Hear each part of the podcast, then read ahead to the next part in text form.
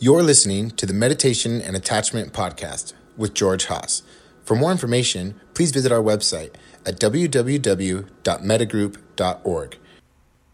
So, welcome everybody. This is Meditation and Attachment Deepening Your Practice. It's May 7th, 2020, and um, this is intended as an intermediate or advanced class. And so, what that means is that um, I'm going to teach in a detailed way. Um, my two teachers, Shinzen and uh, Dan Brown, both teach in a detailed way. In the in Dan's tradition, it's called pointing out the great way uh, style of teaching, which is to give a lot of uh, instructions and a lot of information. What I find for myself is that neither Dan nor uh, uh, Shinzen give enough instructions so that I'm actually satisfied by them. So I tend to go even further than that. Uh, I really do want you to have a good idea of what we're talking about and and um, and uh, use it not so much as an explanation of or a recommendation of what you should experience, but that it's like a signpost, so that you can sort of see um, uh, the the the forest for the trees, if you will, um, which is an interesting idea um, of emergence um, or co-emergence, uh, which I think is an interesting topic for uh, the this exploration that we're doing in meditation. Um, can you see the forest for the trees, which is the trees are the elements out of which the forest is made, and the forest emerges from each of the trees, but in each tree there is no forest.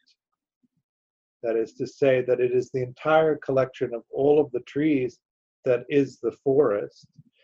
And uh, when we look at the experience of self, of course, it's co emergent in that same way. There is no self that you could find in any of the pieces of experience that create the experience of self, and yet it's undeniable that we have an experience of self and that it emerges from these pieces that we're looking at. I've been uh, touching into metta practices every other week and uh, into the the vipassana side, and tonight is the vipassana night, and the meditation practice is going to be around knowledge by comprehension, which is sammasana nana in Pali, the third of the insights um, in um, in the progress of insight, the 16 stages, which is the the the Dharma map for the Theravada model of uh, liberation. Um, one way to look at this piece is to look at um, the three characteristics of existence or the three marks of existence, which are anatta, anicca, and dukkha. Anatta is not self, uh, anicca is impermanence, and uh, dukkha is uh, most commonly translated as suffering or pain. Um, but uh, I prefer other translations. Shinzen translates it as unsatisfactoriness, and Dan uh, translates it as the reactivity. And I think that really, in some sense, it's the reactivity that I like the best because it is really a kind of neutral description. But you see over and over again in the Theravada texts the description of this as pain or suffering. And it all derives from uh, the impermanent nature of everything. Everything arises and passes away, so that there's nothing that you can really count on um, to be there continuously, and that that is the source of suffering or the pain, the tendency to, to cling to that. Um, self versus no self. So self arises based on the conditionings, uh, the, con- the the present moment and your conditioning, and that it creates a sense of duality. That there is a, self, a sense of self which is separate from the sensing experience that the self is observing, uh, yet the set the experience of self is the same sensing experience that the that the perception of self is observing so there there isn't that duality that sense of duality one of the things that's interesting to me about reflecting on these ancient teachings uh, is the uh, the state of our current science. In the West, of course, science is uh, the thing that we, if you adapt to that, is miraculous. And I often find in Western uh, Buddhist practices and, and Western meditation practices, uh, you have uh, the group of people that grew up in traditional uh, religious practices where God was at the center of that and in a belief in this metaphysical being that had was actionable in the world and that an introduction to science often made that seem untenable.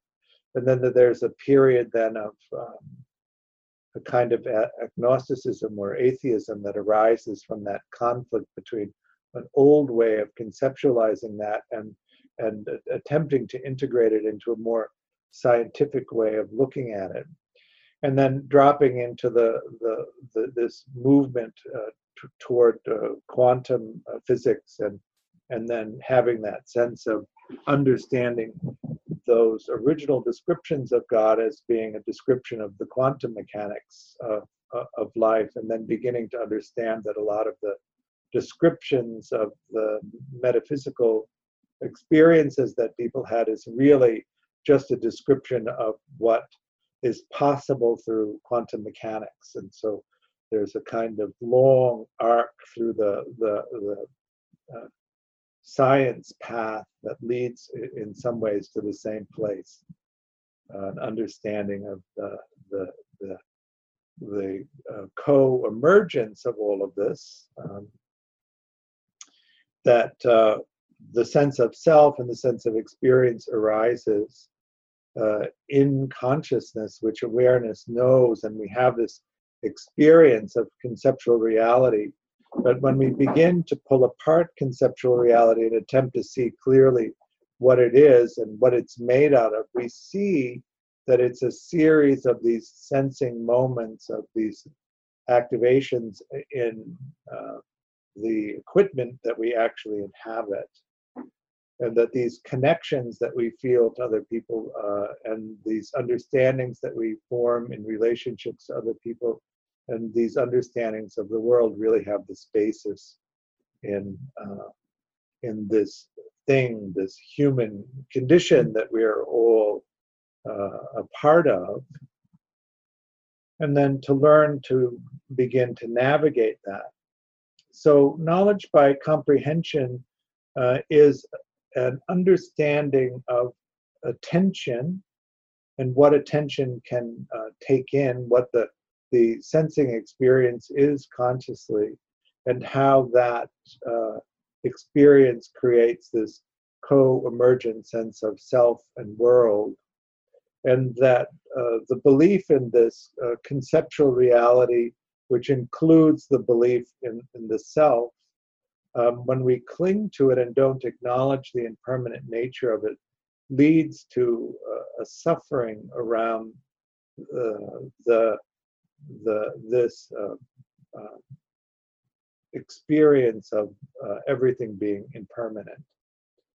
So the sense of self arises based on the experience of the present moment, and if we like that sense of self and we like the the experience that we're having, and then um, because it's subject to impermanence and it begins to fade, there may be some clinging to it, and, and the experience of losing it is painful. So when you look at uh, dukkha or unsatisfactoriness, uh, the second level of, uh, dukkha describes this, which is getting what you want and losing it, not being able to get what you want, or putting up with things that you don't want. Um, in each moment, when we fixate on a particular pattern of sensing experience, we create a uh, uh, conceptual reality. We fixate it. In each moment, of course, there's a tremendous range of possibilities. If, if you think about it just in a matter of fact way, uh, what happens when you choose something and you don't choose something else? Um, and can you uh, think ahead? when I was a kid, uh, um, I like to play chess, and I could get good at thinking ahead of a move or two or three.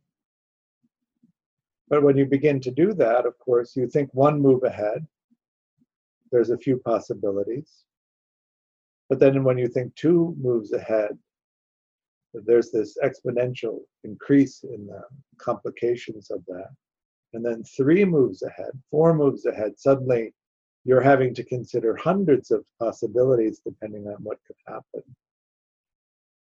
And when you consider the potentiality of the present moment and the, the, the un, almost unlimited possibility that's in front of us, how is it then that we tend to get into these ruts where we pick over and over again the same kind of thing? Uh, samsara is the, the Pali word for that, the ruts in the road that the cartwheels fall into. So we all tend to respond to our conditioning in that way. If we could see all of the potentialities in the present moment, uh, and that each each of those potentialities in the present moment is linked to uh, an unlimited number of potentialities in the next moment, and the same is true of the next moment, then you can see that very quickly the capacity really to understand what might happen when you choose something becomes utterly uh, beyond our capacity as human beings to be able to process that fast enough to be able to make all that that uh, sequence of choices in the present moment. But then we can probably look back and make sense out of the choices that we make and assemble a narrative that describes that process that we've gone through. Largely, these choices that we make are unconscious, and we're not informed of them until we're actually in the flow of the action that's happening.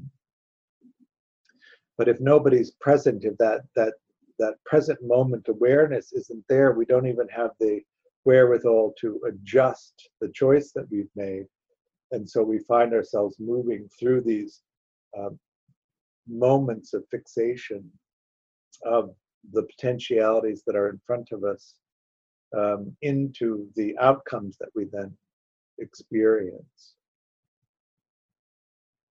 And so really this process of uh, meditation is uh, partly to be present for as much as that we can for this process as it's happening and then to condition the unconscious processes that are involved in the choosing of this so that we begin to choose in a skillful way in a beneficial way um, this rapid succession of choices and that we move out of the unskillful means uh, um, and um, often the result of the conditioning that we experience.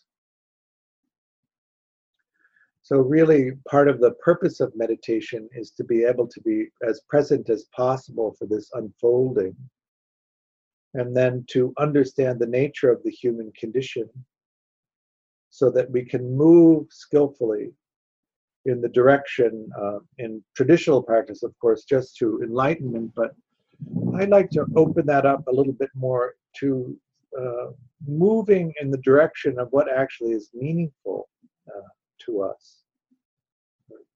I tend to be one of those people that thinks that householders can um, uh, become enlightened, at least the, uh, the in the Theravada model, stream entry or beyond that.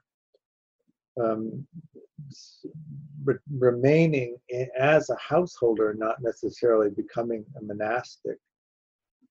Um, in the West, monasticism is not well enough developed that it's a an ordinary possibility. And in Asia, um, where it's quite traditional to do that, um, uh, it, it, doesn't, uh, or at least as I've experienced, it doesn't seem to be uh, a, a, path that's widely available to to uh, those of us in the West. So, understanding that everything is impermanent, that is to say, it arises and passes, it arises and passes in succession. Um, or the, that is to say, our capacity to really understand the arisings and passings consciously is a series of arising and passing, arising and passing, arising and passing, and that we have this this very narrow bandwidth for comprehending that. That the sense of self uh, is this uh, sensing experience that also arises and passes, and in base is based on the conditions of the present moment uh, and our conditioning. And so we don't really author anything or create anything or decide anything or choose anything or make anything happen from the experience of self. The spirit experience of self is simply there to know what is happening and that the unconscious conditioned processes are really the thing that de- decide all of that because it happens too fast. So think of uh, the conscious experience of self as the capacity to veto boneheaded ideas that you're about to undertake uh, or to encourage and support uh, skillful means that you're about to undertake, but that it isn't the author or the controller and it isn't always there, uh, not permanent, unchangeable, solid, even really findable, which is this uh, wonderful idea of uh, emergence or co-emergence. The Buddha used the, def, the, the description of the chariot as a, a way of describing this. He said that when the chariot was all put together, you could attach horses to it and you could get on it and you could ride it. And the chariotness of that collection of pieces was obvious. But if you laid the pieces all out on the ground, you would have a, a, wheel or an axle or a platform or a rail or a yoke or a rein, but you wouldn't have a chariot until it was all assembled, until the emergence of chariotness out of the pieces of that. But that you could go one further. The wheelness is made out of a hub and spokes and a rail um, and um, the wheelness comes from all of those things being together, but that if you took one spoke from the wheel, where would the wheel be in the spoke? It wouldn't be there. But yet, if you put that spoke with other spokes in the hub and the rail, the wheelness emerges from that. And if you take the wheel and you add it to the other pieces that create chariot, then the chariotness arises from that. So if you look at yourself, for instance, you have your cells, and each of the cells come together with all of the other uh, different kinds of life forms that live in you, the bacteria and the flora and the, the, the tiny little mites that live in your eyelashes and all of the other kinds of inhabitants in this uh, body mind experience. And from all of those pieces emerges this, the experience of self. But if you were to pull it all apart and lay it on the ground, uh, you would not have that. You would have sinew, intestines, and bones, and skin, and muscles, and eyeballs, and brains, and all of the other things that are there. But in each of those things, the experience that is yourself would not uh, uh, be found there. So it's an interesting thing to also understand that as you take in the sensing experiences and you create this sense of, of uh, the world, the sense of self that arises from that, it emerges from the pieces that you assemble. Uh, and depending on what pieces you assemble, um, that experience emerges. And so we begin to understand that as human beings, we don't actually experience what's happening. We experience what it means to us in the sense that we have hierarchies of high value targets, which we tend to focus on.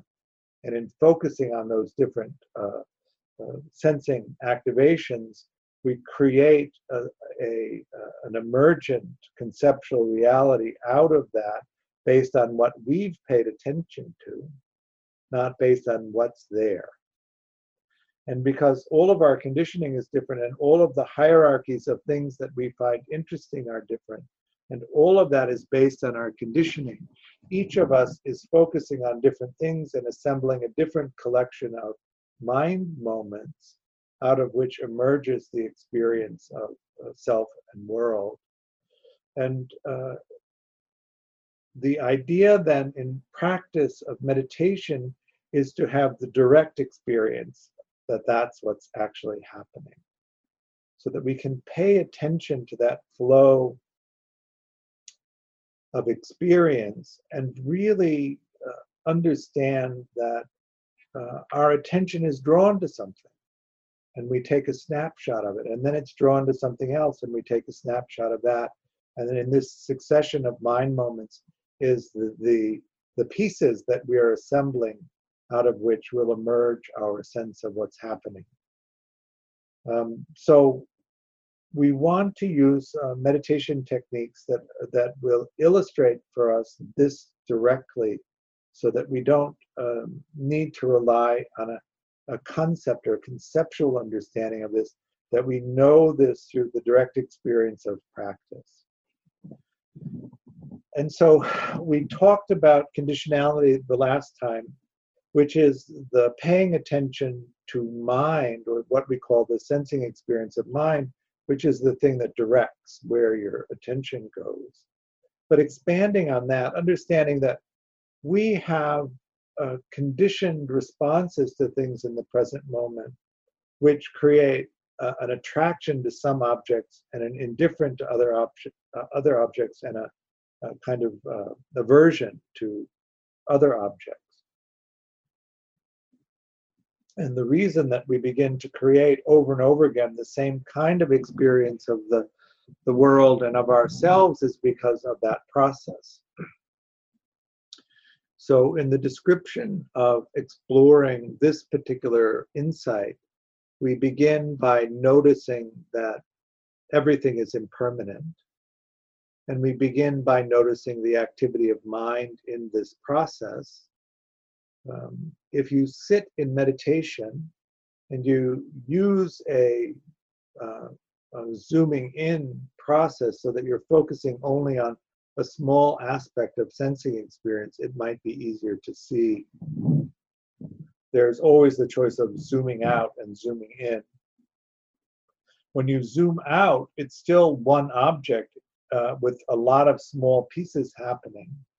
And so it may be harder to see that there's a succession of one event after another, after another, after another, and that we don't really have the capacity to pay attention to more than one thing happening at a time. In Western psychology, we call that selective focus. Um, what you want to sensitize yourself to in selective focus or this process of one event following another following another is that when we've committed to focusing on one thing we don't have much awareness of everything else that's happening. And so we can really create these very compelling convincing constructions of conceptual reality because we've zoomed in on small objects, small piece small fragment uh, and bypassed awareness of everything else that's happening. And so it isn't ever included in that. So in the beginning, this practice is, uh, uh, and tonight, what we're going to, I'm going to try and guide you through this process of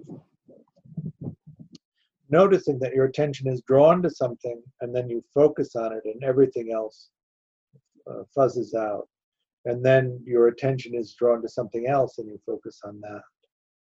And it isn't uh, uh, until the previous object is lost that you're really engaged in the next object. And depending on how interesting that is, uh, is depending on how long you will stay with it or how long it lasts. So, one of the things to notice about this is that the uh, attention of focusing on object to object and to object is also impermanent, where it goes, stays, and then moves that process of flowing and changing from object to object. And then the next aspect is to really pay attention that each of the aspects that you're focusing on are themselves impermanent. but they don't last either. Um, now, it may be that your attention uh, is shorter than the duration of the arising of the object that you're focusing on, or it may be the reverse, that the object itself disappears before your attention has moved from it. And so as it fades, it will move on to the next thing. And then you'll notice that there's an ar- arising, a middle, and an end of everything. So you have this sequence of focusing on different objects, and that the focus itself has an arising, a middle, and an end, and also the activation of the sensing experience has an arising and a middle and an end. This is the nature of impermanence. Uh, another aspect of this to explore is what are you choosing? And um, in some sense, if you move out of the sense of controlling self or doing self and simply uh, sit in awareness what you'll notice is this activity of focusing and collecting these bits of uh, mind moment happens whether you intend to do it or you don't intend to do it. If you make no intention to do it, the flow of this process happens anyway. And so you become aware of the nature of self being impermanent and also not being in charge of anything, that there isn't really that activity of self that controls all this. That it's just a co emergent phenomena like all of the rest of the sensing experience is. Your attention simply engages in this process whether you intend to do it or not, and it's pretty much an automatic process. Then you can get into this place of watching what it is that is important to me. What do I notice and what do I not notice? And then this begins to create uh, the sense of the conditioning that you've had.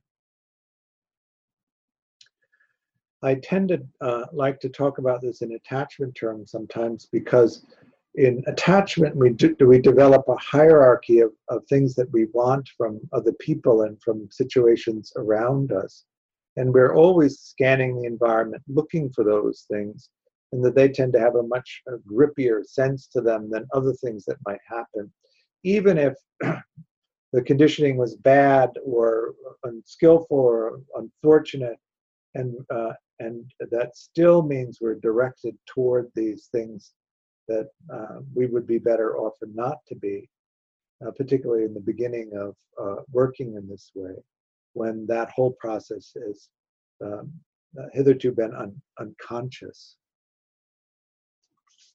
Is that all making sense so far? one of the uh, things about Zoom is um, the uh, the easy uh, back and forth is harder to do. So uh, if you have any questions about what I'm saying uh, or thoughts and you want to uh, participate in, just um, um, raise your hand unmute. Yes? I have a question. So when you um, when you're observing the attention moving into something, there's no prejudice against any particular type of sensory experience versus just pure thought or planning mind or you're not paying you don't you're not limiting by sensory experiences only. You're just watching attention. Right you're watching attention but the hierarchy of value is going to be demonstrated by what you choose to focus on Mm. So uh, I'm not uh, sure I get that language. Um, okay.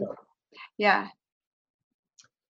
Well, let's say uh, one of the ways that, uh, uh that you habitually connect uh, with people is by finding problems that you can then present and ask for them to solve.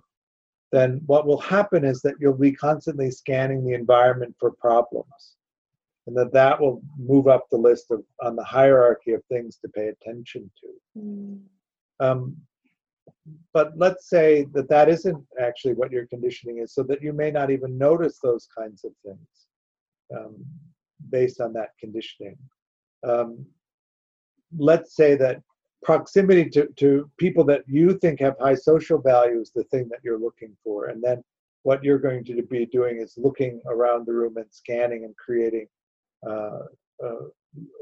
social hierarchies and then pegging yourself in the social hierarchy and, and taking actions that are meant to move you in the direction of that. So, what the mind is looking at is uh, uh, signs of social status.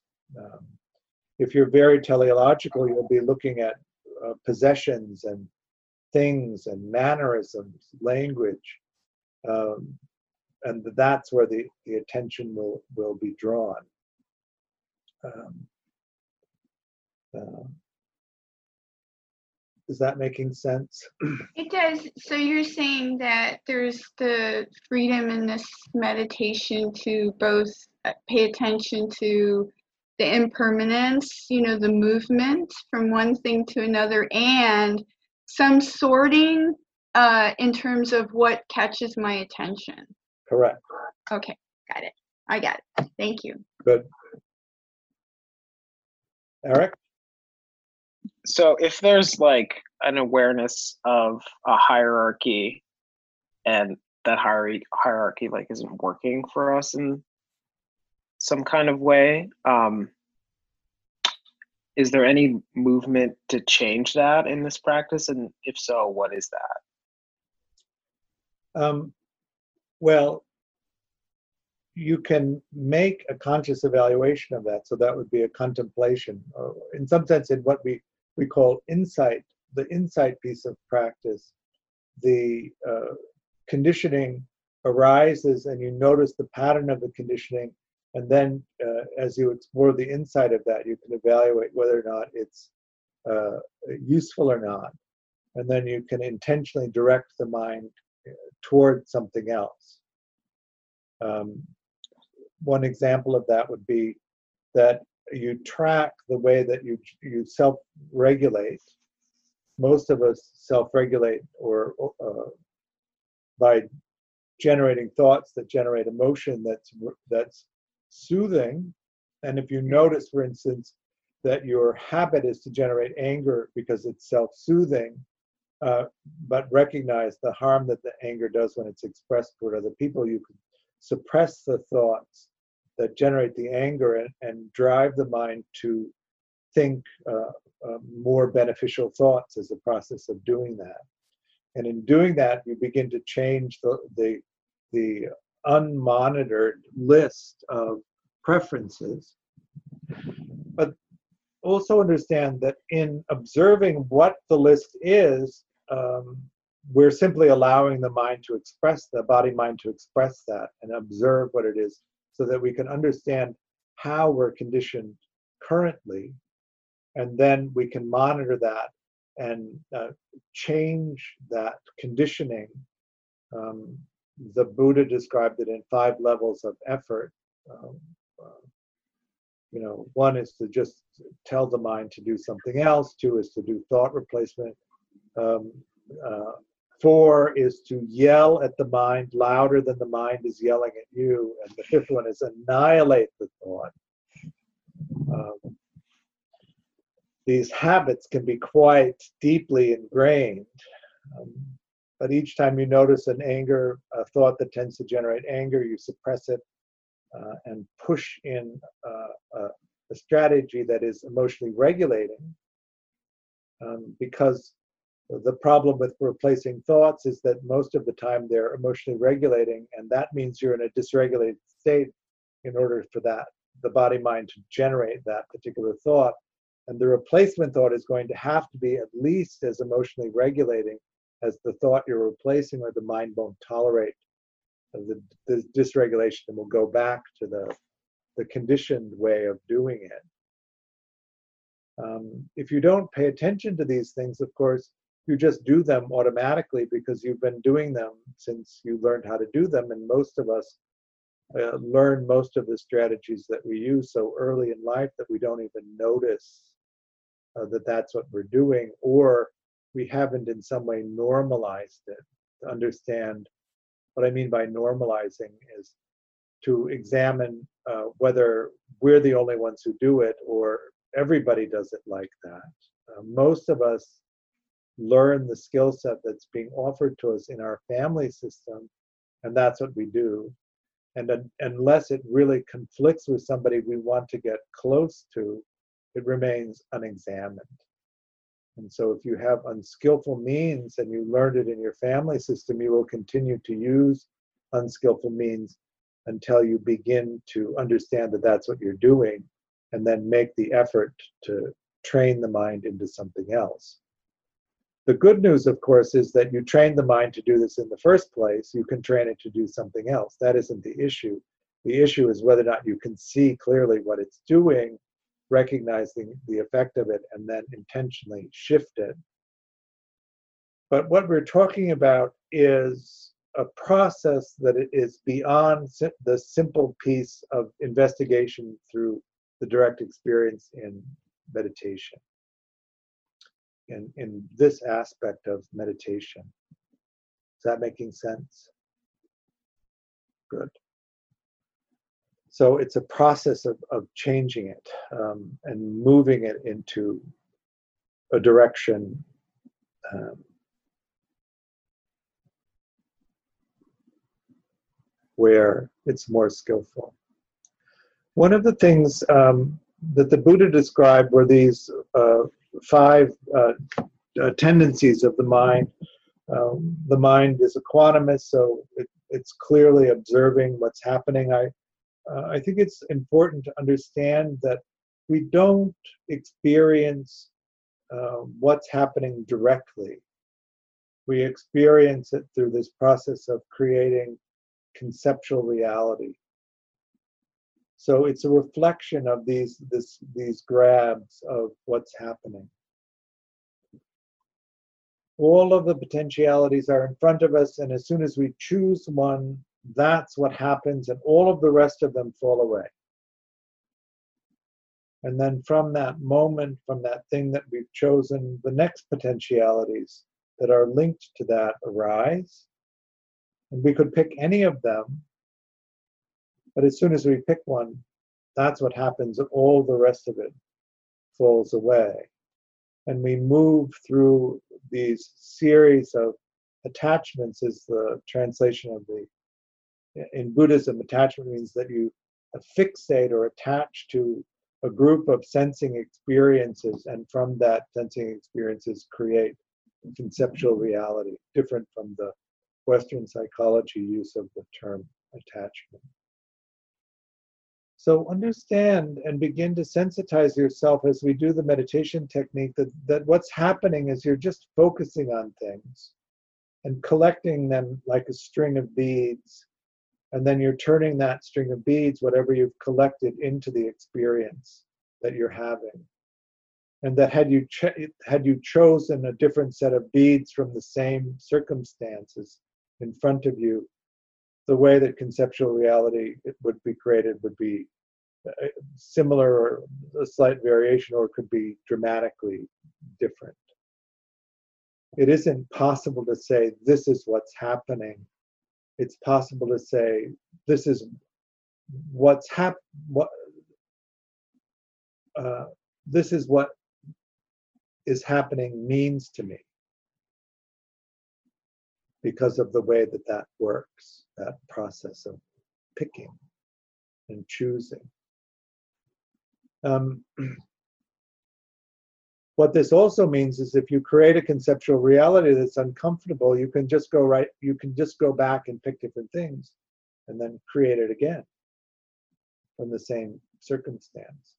It also uh, affects this creation or this idea of time that we have, which is, I think, also important to understand we create the experience of time uh, much in the same way that we create conceptual reality.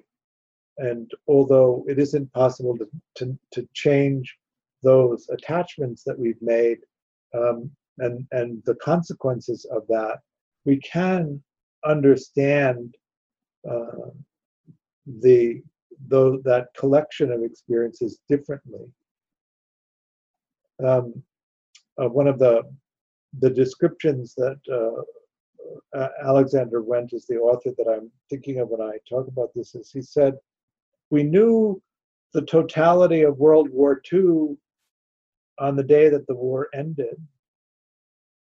And so that all of the events that happened that became the final complete experience of World War II was not known until that final event. Up until then, it was a succession of events that that uh, were part of this uh, activity. Uh, and so, um, particularly as we work and we begin to see these insights and to begin to work into and understand our conditioning, we can begin to make sense of choices that we have made in the past that led us here as a part uh, of uh, a conditioned response to things that we may not have known otherwise. And so the character of the past changes in light of what's happening now. And in fact, in each moment of now, the, the possibility for all of the past to be reordered and changed uh, is present because the circumstances of the present moment um, are different and, and, and it adds to this collective experience. And while the events may not change, particularly our understanding and our, our way of relating to them and what they mean can change. And so, in, in moving that forward, those meanings can inform the, this moment and the next moment differently than they had before. Um, one aspect of that might be, for instance, with uh, the kind of abuse that I had when I was a child, I thought that I was permanently damaged and that that would always limit me in terms of what I could expect to uh, achieve and, and what the satisfaction I could uh, expect to find. And so it limited, in some sense, the, the view of what was available to me to this narrow range of options that I would choose.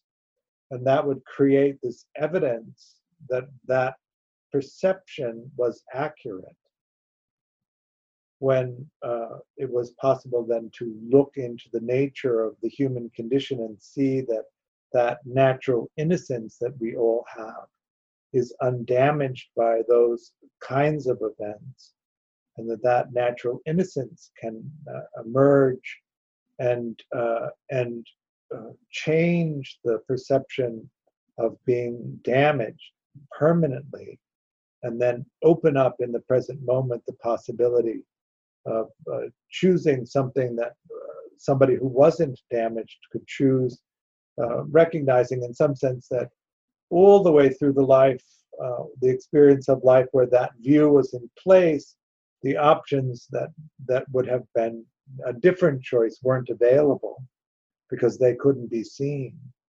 But in changing that perspective, and in some sense changing the meaning of the past, suddenly then in the present moment, those possibilities, those potentialities open up in a way um, that they can be seen and, and chosen, uh, even though uh, it's quite likely that they were always there, just obscured by the view. Is that making sense? So why don't we do a little meditation and I'll, I'll take you through this uh, process and see how we do.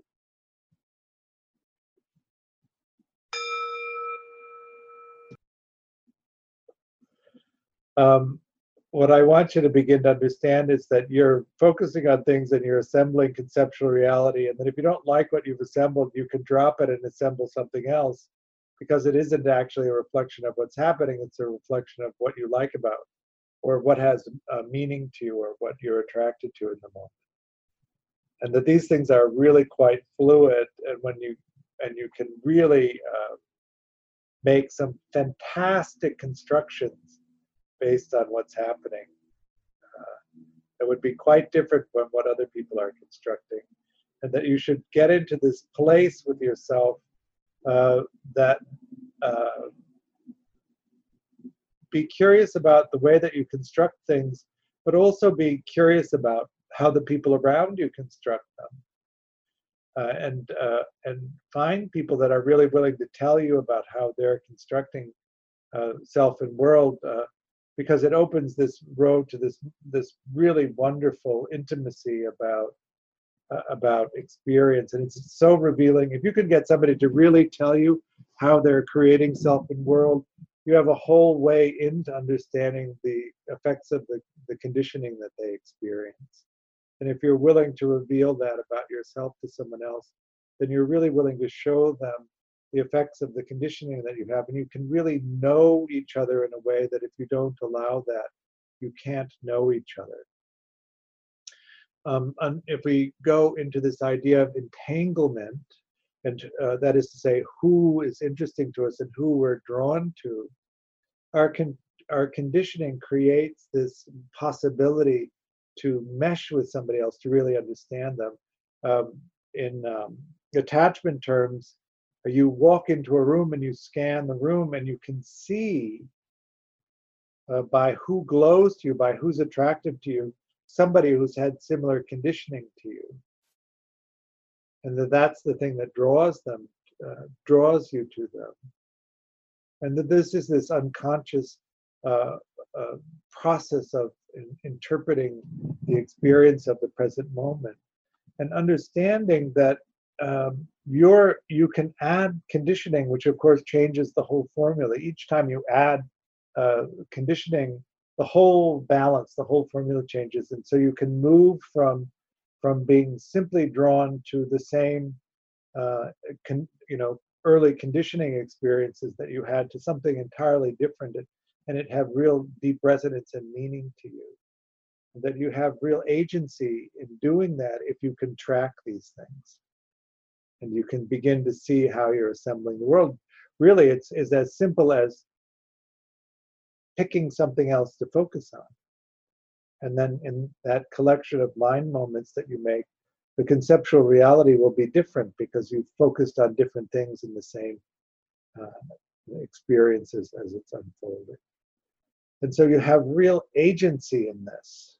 You're not, you don't have to be stuck in samsara in that sense. You don't have to keep recreating the world based on your early conditioning. Um, you can create it in a different way. And as you learn uh, what what uh, is skillful and what has meaning, you can move in these directions of real meaning in life. And and and it doesn't seem that different in um, in terms of the conscious experience of self, because if you condition that perceptual database, then you're just choosing differently. And it really comes down to this tiny little thing of you're just choosing in the environment of the present moment different things to focus on. And because you've collected different bits of information, the creation that you make out of that is uh, different. And it can be very different uh, than what you're used to. Is there like a duration, George, like sort of a, an amount of time that you're supposed to be focusing on these things? Well, I, I did it two ways in the meditation. One is where you restrict the movement of mind for the, the total rising and passing of the sense experience. Right. Adding the complication of that. Right. Of just mind doing it. Okay. So letting it come and go. Right. Own. Right. Um, so in, in you know in my childhood experience, kindness was a was rare, and so it became very high value. In childhood experiences where kindness is ordinary, it has ordinary value. Um, I think that it's probably better to to live in an environment where kindness is ordinary rather than something that's extraordinary. Uh, and so, uh, in adjusting the meaning of kindness, um, uh, what I'm trying to say here is if kindness is this extraordinary experience and you enter an environment where kindness is over is ordinary then you're overwhelmed by the experience of it and it becomes something that that becomes difficult to be with. Uh-huh. so you may find yourself withdrawing from it because it it creates an overwhelming experience. Positive experiences can be overwhelming negative experiences can be overwhelming whereas if it was an ordinary experience and you went into an environment where there was a lot of it, it would just be the normal way of being in the world. And so you want to begin to notice things like that. Uh, if cruelty were something that was ordinary in, in the world that you grew up in with, then you wouldn't withdraw from an environment that was filled with cruelty. Whereas if it was an extraordinary experience, then when you entered an environment where cruelty was ordinary, you would withdraw from it because it wasn't something that you, you could tolerate. So uh, these are the kinds of things that you can begin to do in terms of conditioning, and then you're just doing it rather than having to think about it from the, the perspective of self. Okay. But as far as the a duration of sort of, Uh, you should just let it kind of arise and pass on its own, or sort of. Well, in guess it depends. the meditation where you're exploring to see what you do, you just want to watch what you do without interfering. And then if you want to attempt to change conditioning, you need to monitor, you need to direct it. Okay. So the reason I did the technique the way that I did was so that you could see that you can direct it and you can also not direct it. Um, So this is all in the context of while meditating, I guess is is well, there's the formal practice where you, you, you train yourself to do this, and then there's the practice in life. right. I, I was leaning more towards the the practice of life. I think. than- in the practice in life, you want to really be guarded in the senses and very directive in what you allow in. And in the formal practice, you want to get a sense of what it is that you're you're normally drawn to, without interfering. Okay. Thanks, George. Eric, Yeah, so I think um a thing that came up for me and maybe it's just because it's it's new to me is that when you introduce the like the element of beginning, middle and end in the formal practice, right? um I found myself becoming concerned maybe concerned is a strong word but like that like my noting of beginning and middle of the end and end was was exerting some sort of like undue influence Right. on the quality of the present moment and um i guess that's, maybe that's that probably true in the beginning because your skill at doing it isn't developed enough to not interfere. But the Okay. more that you practice, the more skill you'll get and the less interference there'll be. Um, moving from three point to seven point is a huge jump in dexterity, right? And then the zooming out and zooming in on a gap, which may or may not be there, is also uh, something that requires an extraordinary amount of dexterity. But what I wanted to, to have uh, you the have the experience of is that that's the level you need to be able to, to really be able to monitor in order to know what you're doing. You're in a, a- a- an experience, a bird chirps, your attention is there, and then it's back. Um, you know, um, something happens, you don't know what it is, and the mind just zooms out and, and takes everything in to try and figure it out, and then zooms in. Mm. Uh, y- this is the the process that happens all day long, and it's how you ex- you s- select things. And so, what I want you to really uh, develop is a strong sense of what what's happening, so you can be present and watch it happen, and then watch how you assemble things, uh, rather than getting pulled into the self experience and think that you're doing something and you know what's happening, and you lose the sense that this is just the the flow of sensing experience and the creation in each moment of that experience. So in the beginning, of course, you, it's hard to do or you can't do it because you don't have this, the, the the dexterity and the skill to do it. But the but these are not uh, uh, uh, ultimately in the scale of things that difficult to do. And it doesn't take that long to be able to develop the skill to be able to do it. Um, I think that also should be uh, reinforced. Uh, really, a, a few weeks or a few months of practice, and you'll be able to do this easily. Uh, even though uh, if you haven't tried to do it before, it may seem daunting. Good enough? Just in, in relation to that, could I just ask something uh, about that about that skill level? Yeah. Um, and addiction. What if you've made a bit of progress and then you relapse with an addiction and you, of course, your mind goes back into whatever you're addicted to and you're obsessed and all that stuff. And or just in general, the process of making a bit of progress and then having a relapse and then you know where where does that where do you arrive at with your practice after that are you So-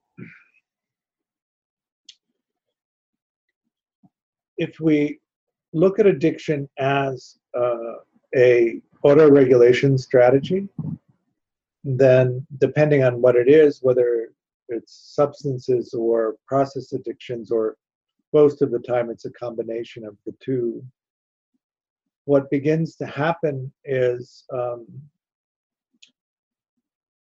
say there's a period of abstinence and then uh, something happens which creates an emotional event that needs to be regulated and the mind is drawn to to lapsing um, because that's the strategy that's linked to regulating that level of distress that if there isn't an inter- intervention in time um, to regulate that experience then there'll be a lapse because the body mind has to regulate. But what happens when you lapse is that it brings on often shame and uh, guilt and regret, also big, intense emotions that need to be regulated because that intention to stay abstinence is lost. And in addition to the underlying experience that originally caused the need to use, there's this new heaping of difficult experience that needs to be regulated and that often becomes overwhelming and quickly pushes you back into another lapse because you have to regulate that, which then dumps another uh, heaping load of difficult experience on top. And then all of a sudden, you're using at the same rate that you used before because um, that accumulative uh, emotional dysregulation uh, needs to be handled. Uh, the body mind really doesn't allow you to, to be dysregulated for too long. Then what you need to do is turn to a strategy that isn't uh, one of the addictive strategies to regulate and see if you can come back into regulation. As soon as you can come back into regulation, then the, the, the mind driving you toward addiction, that period is over, and then you have another opportunity to try and replace the addictive strategies with beneficial emotional regulation strategies. Um, that tends to be the cycle ar- around addiction. Addiction is a um, avoidance strategy. Uh, even the process addictions are avoidance strategies, which means that there's an underlying uh, fundamental problem with trusting other people to help regulate you and uh, preferring to rely on a non-human entity that that has a regulatory quality. That's why major painkillers are uh, popular. So really, the idea is if that's happening, to move as quickly as you can to people who will help you regulate until you come come back enough into balance that that you don't have that compulsion. That compulsion to use you could describe as a, as a mandatory need to emotionally regulate. Um, is that helpful? Yeah, thanks. Um, it is other people and the be- the ability to to form a network of supportive relationships, which is pretty much the only path out of addiction. And then that also puts you in, in in a confrontation with the way that you've been conditioned to form relationships. And anybody who uses is going to have a fairly uh, restricted capacity to form regulating relationships. That's one of the reasons why it's so difficult to come out of it.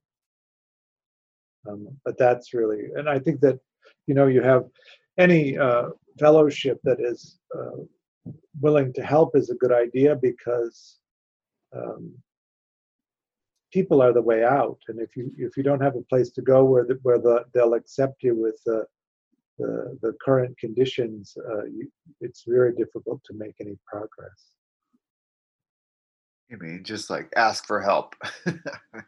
Yes, a- ask for help, um, but it's a specific kind of help. But It's a it's allowing uh, people to emotionally regulate you. That's the the key piece.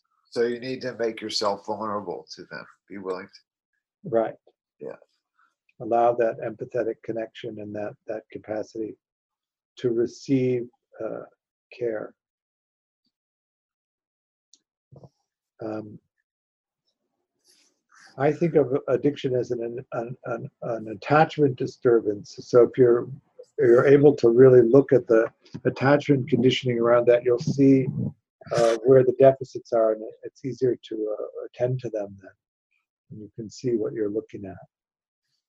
I, I think it was Josh Korda. I think I heard him say uh, something about uh, addicts really um, they get as much reward as from um, finding out they're going to get the drugs um, or whatever the addiction is, Right. as much as actually using the drugs or or or you know acting out in the process. Have you heard of that before? Well, Or you're, ch- you're chasing chemicals, right? um, yeah. if you're using alcohol or uppers or stimulants, you're chasing dopamine. If you're using opioids, you're chasing endorphins. If you use sex addiction or those kinds of things, you're you're chasing oxytocin. And the idea that you're going to get it uh, gives you that blast ahead of time from from actually getting it. Right. So you know, yeah. that's So, for instance, uh, the first time I had a non-alcoholic beer, my whole body went, "It's coming! It's coming! It's coming!" and then ten minutes later, it was going, "Where is it? Where is it?" Did you feel like you felt that? Yeah, you felt like coming. This is so distressing. so. The next time you had one, it was just like eh, And nothing. it was just like drinking a coke. right. But that first time, it was like, Yeah, I, I, I, yeah, I can relate to that feeling of like I remember, you know, like just when the dealer finally called back, you know, that was like, Yeah, that's a oh, blast. yeah, exactly. But what you want to do is get that same blast from a person. Right. So like knowing like, okay, my sponsor is gonna, you know, he answered the phone and he's gonna meet me, you know, like I'm going like to that. see somebody I love and they're going to delight in me. And you get that total blast from that. That's, that's the idea. But there has to be that trust, right? That Yeah, epistemic trust is the base yeah. for that. Epistemic trust is, you know, uh, you believe that they're going to tell you the truth and that what they tell you is meant to be helpful to you. And if you believe that about somebody, then you're willing to learn from them. You're willing to be engaged in, in a dialogue that can actually change uh, the experience that you have of being alive. And if you don't believe that, you reject everything. Whether it's you, there, there isn't a good way to evaluate whether it's useful or not because you don't take any of it. Um, and so, one of the things that happens to addicts, of course, is that that epistemic trust is shattered really uh, in puberty, uh, if not before, and so it's very hard for them to take in information that would be helpful to them. Uh, But you know, um, George, this is where I find this meditation very helpful too, because like you've got a certain program going about, you know, if they're, you know, interested in you, they're gonna hurt you, right? So that was my story. right? And um, and people are not to be trusted, and Right. everybody's going, you got to take a risk, you got to, you know, you got to jump in, you got to try, and but um, if you have, you know, it's like no, no, no, no, no, whatever. And anyway, so if you feel like at least I have this clarity to know that I'm choosing not to allow another human being to do what other human beings are born to do, which is help us regulate, Right. right? If if I'm making that choice, then I can unmake that choice. And so I kind of like talk my way through that a little bit at a time, like just a little bit at a time.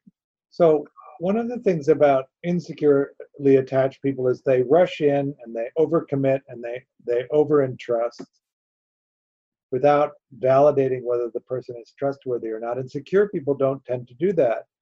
They go, Well, I like you and you're interesting to me. Let's see how it goes. And they give you a little piece of trust to hold on to. And, and then they see how you do with it. And if you do well enough, they give you a little bit more. Um, so that they're not ever putting themselves in a position of being harmed by the other person because they're evaluating all the way along whether this is a safe person to get close to and whether this is a safe person to entrust. Uh, and I think that that's an, an, important difference because what tends to be um, self fulfilling is if you entrust somebody who isn't trustworthy and then they demonstrate that they're not trustworthy and that that reinforces the idea that nobody's trustworthy.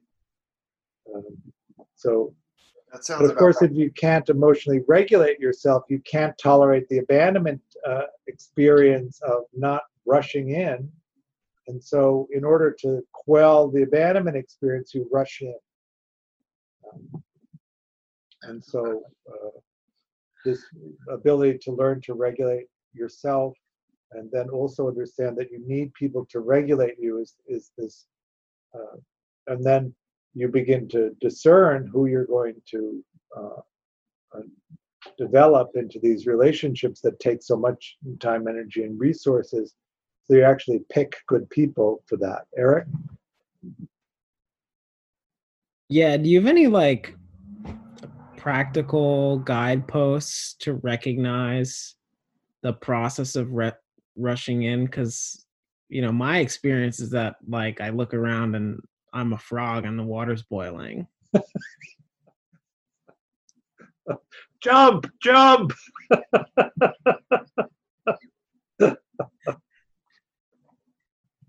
um, you don't need that many people, first off. Uh, if you want to have an A, you can have an A. An A person is somebody that you that you see and take care of in person daily or every other day. Lots of time, energy, and resources for that. And the other thing about an A is that the maintaining the the relationship uh, takes precedence over your own uh, exploration. A B relationship is somebody you say say weekly or biweekly in, in person, and um, you tell everything to an A and a B. But it, with a B relationship, your personal exploration takes precedence over the needs of the relationship. And then C's and D's, people that you see frequently and make plans to see, but you don't necessarily tell everything to, and are not in your inner circle. And then everybody else. But you need to be tending the garden, and you need to be tending the garden the whole time because everything is impermanent. And even if you have good A's and B's, you're not always going to have the same ones. And so you need to tend to the C's to see who might be a good bet and be slowly developing them into the potential for a closer friendship uh, so that you can elevate them and try them out as a B uh, or an A if you want. And that this is a lifelong activity that you have to be constantly engaged in in order for that to happen. that's the part that I struggle with really like the the not feeling automatically betrayed the first time that they do you know that C person I'm testing does something that I feel like is you know don't know. Exactly. a betrayal you know Um, so you don't tell people everything. You don't tell them too much in the beginning. You evaluate whether or not they're reliable. That's the first thing. okay They have to be really reliable. And if they're not, they're never really going to be promoted above a C. Unreliable people can be great C's, but they're terrible B's and A's, right? I guess my my uh, like what do I think is reliable is maybe different though to what like a normal person finds to be reliable you know Well, a reliable person is something who does what they say they're going to do. that's it is That's that all. easy So, and if they don't do it, always they, they tell you why they're not going to do it. And they generally tell you ahead of time so that you can make another arrangement. okay But they, they need to only they need to tell you what they're going to do and then they need to do it and they need to do it so reliably that you don't worry about whether they're going to do it or not. I should write this down. Um, if you know, with a reliable friend, I'll meet you at this restaurant in three weeks after the pandemic, maybe, and um, you just show up at the restaurant three weeks later, and there they are because they're reliable. You don't think about it. it. It's so reliable, in fact, you don't even need to call them to make sure that they're coming because they just always show up. Right. Now, for insecure people, this tends to be boring in the beginning because understand the high that you get. You don't know whether they're going to come. You're totally anxious. You're totally ramping yourself up about how enraged you're going to be and what you're going to say to them if they don't show up. And then they walk through the door and you get this blast of dopamine that is just mind shattering. It feels tremendous.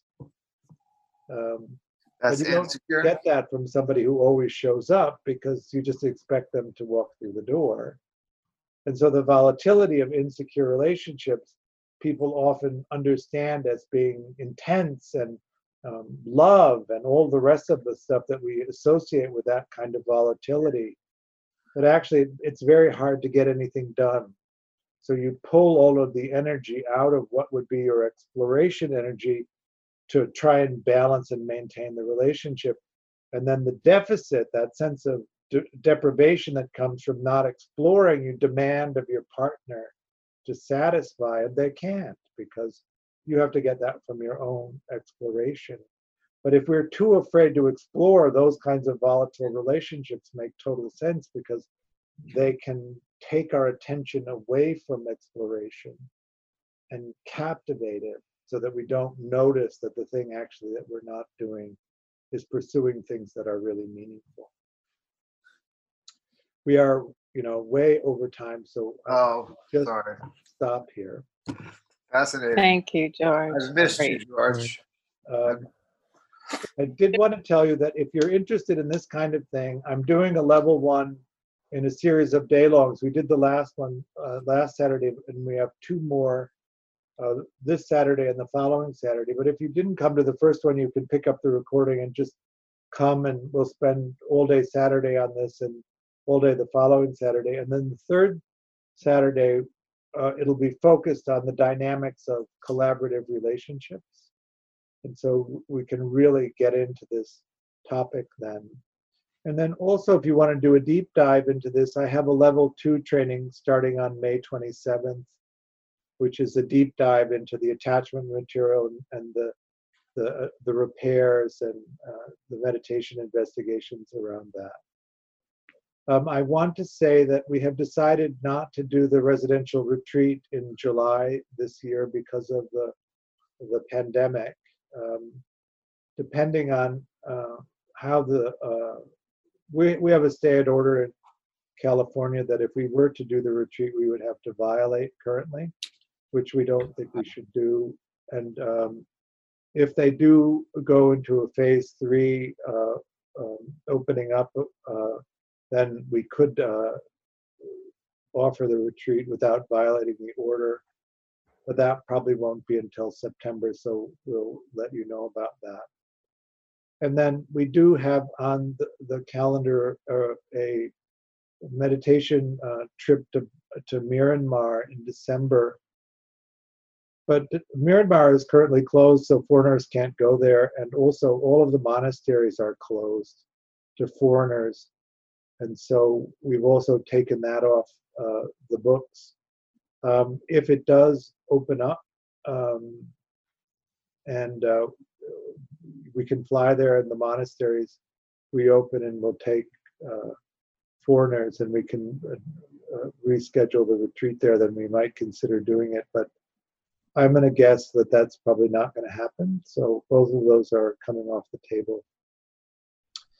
Um, this uh, class is offered on a dana basis. Dana is a Pali word for generosity, and so I offer the offer the teachings to you, and and then uh, we do have some uh, um, hope that you'll uh, support us, myself and also Metta Group through donations.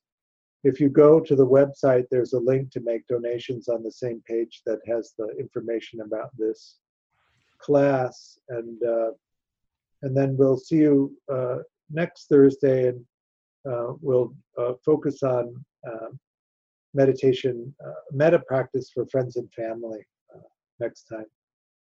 Thank you.